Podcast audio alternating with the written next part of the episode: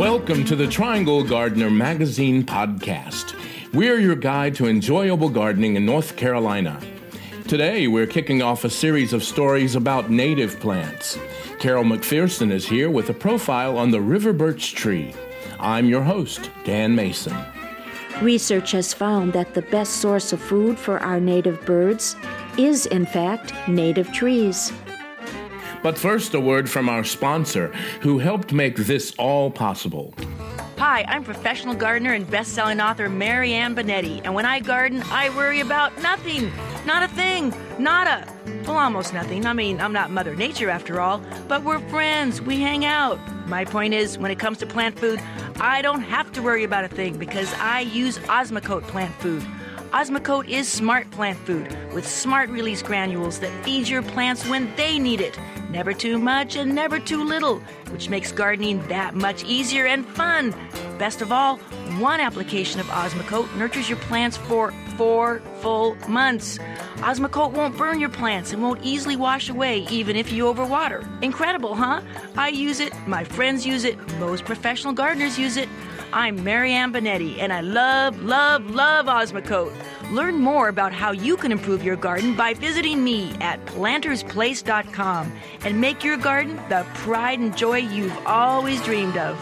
Now, on with today's story. Hello, I'm Carol McPherson, and this is Tree Talk. Our focus today and in the upcoming segments will be on bird friendly trees and plants. The National Audubon Society and the North Carolina Native Plant Society have come up with lists of the best bird friendly plants specific to our region in the Triangle. Research has found that the best source of food for our native birds is, in fact, native trees. Some of our birds pass through only during migration and want fruit. A lot of our birds feed on insects, and other birds are seed eaters. So we want a variety of good host plants that will be beneficial to the largest number of birds. Today we're going to focus on a beautiful, unique native tree called the river birch. The Latin name of the river birch is Betula nigra. Betula actually comes from the Latin word meaning to beat and refers to the traditional practice of using birch switches as a means of punishment. Ouch. Our current English word, birch, comes from the old German word birka, meaning bright. This probably refers to the white colored bark of many birch trees. Birches have been on the earth for a long, long time. Birch fossils date from the Upper Cretaceous era, still in dinosaur times.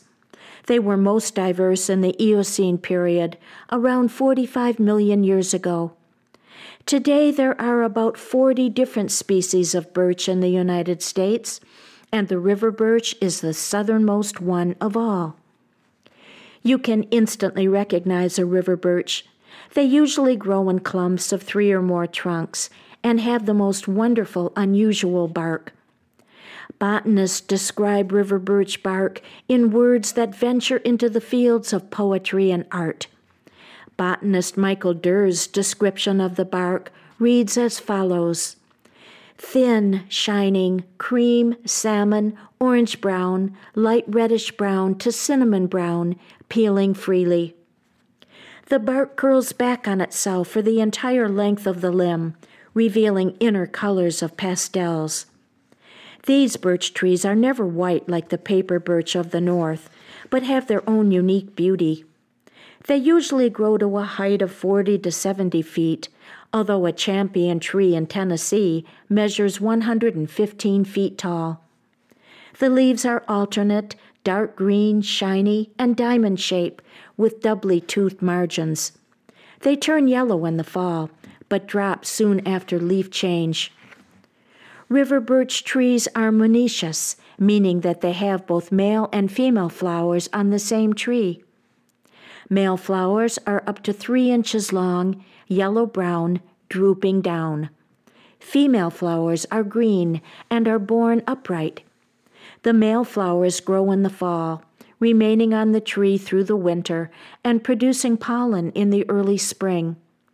The female flowers grow in the spring and turn into fruit in May and June after pollination and are dispersed by wind and water. The female flower yields a large number of tiny nutlets after it matures in April or May.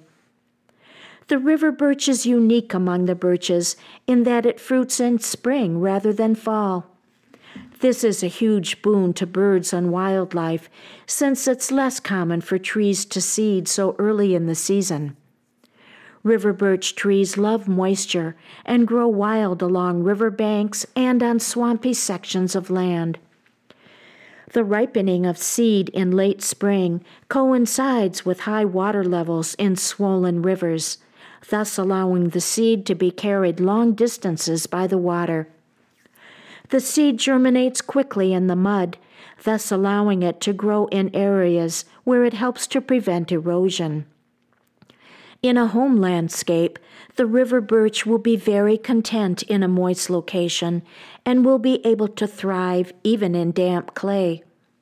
The tree can tolerate pollution and compacted oxygen deprived soil so it's frequently used by landscapers in metropolitan areas or parking lots. The tree can tolerate periodic flooding, but it's not hardy during drought conditions. If the tree receives too little moisture, it will begin to drop its inner leaves.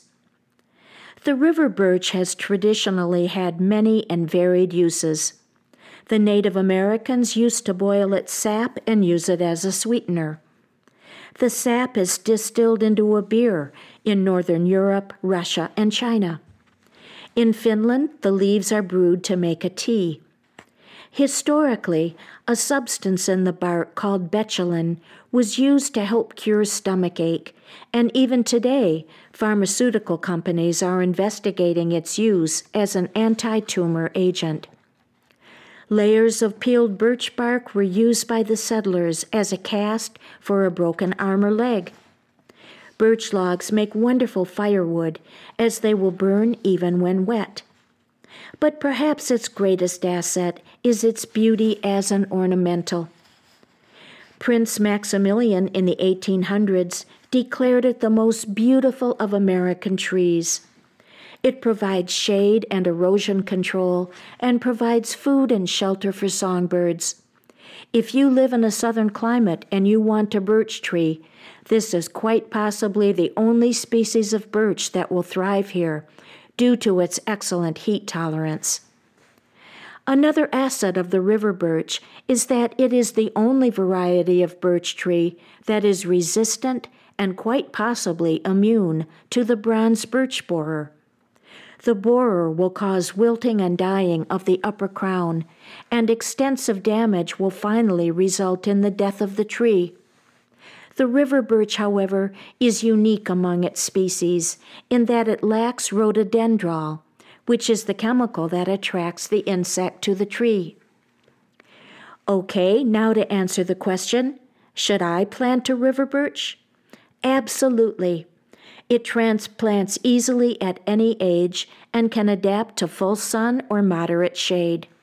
It grows quickly and by shedding its bark constantly is self mulching, thus preventing competition from weeds and unwanted plants. The peeling multicolored bark will be a visual delight in all seasons, and its ripened nutlets will be welcome food for seed eating birds. It withstands summer heat and soggy soil and provides beautiful fall color, albeit for only a short time. Is it a perfect tree? No. It's estimated that birch tree pollen in the spring is responsible for 15 to 20 percent of hay fever cases in the Northern Hemisphere. The roots are shallow and often become exposed, and it does have a habit of shedding its twigs and bark year round. Pruning should not be done in the spring, as the tree is a bleeder and will produce copious amounts of sap where it's been lopped off. This will not hurt the tree, but may be unsightly. You should also be aware that the bark of a mature river birch does not peel in colors, but will be dark brownish black, although peeling will still be evident on upper, smaller diameter branches. Many cultivars of river birch have been developed. If you want a tree that has a paler, whiter bark, you may want to choose City Slicker or Duraheat. For copper bronze bark, you may want to look at Northern Tribute or a cultivar named Cinnamon Bark. The cultivar that seems to get the most rave reviews is Heritage, said to have earned a place in the Birch Hall of Fame. Whichever river birch you choose, you will most likely be very pleased with the tree, and our local birds and wildlife will be even happier.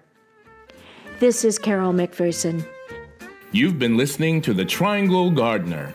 You can find this and past episodes of our podcast at the Triangle Gardener website, trianglegardener.com. We're your guide to enjoyable gardening in North Carolina.